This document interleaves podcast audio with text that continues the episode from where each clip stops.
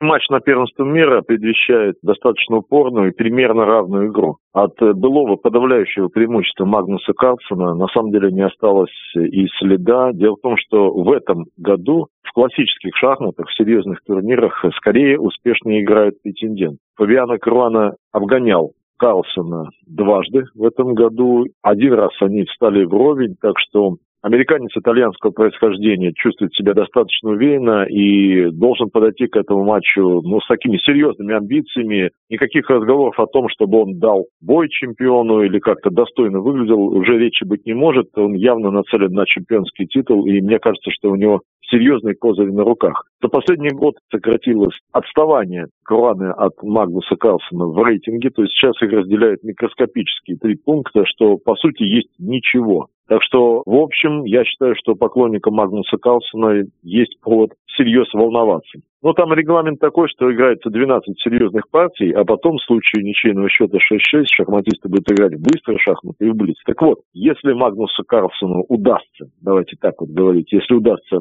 свести матч в ничью, то тогда его шансы, конечно, резко повышаются, потому что и в быстрых шахматах, и в блице он, конечно, заметно, и, а может быть, и гораздо сильнее, чем претендент. Чем быстрее темп игры, тем ну, больше преимущество Магнуса Карлсена над всеми нынешними современниками. Но серьезные шахматы, эти двенадцать партий пережить непросто. Вы помните, что в прошлый раз в Нью-Йорке Магнус еле-еле спасся в матче против Сергея Корякина. Но сейчас, на мой на профессиональный взгляд, соперник у него еще более опасный.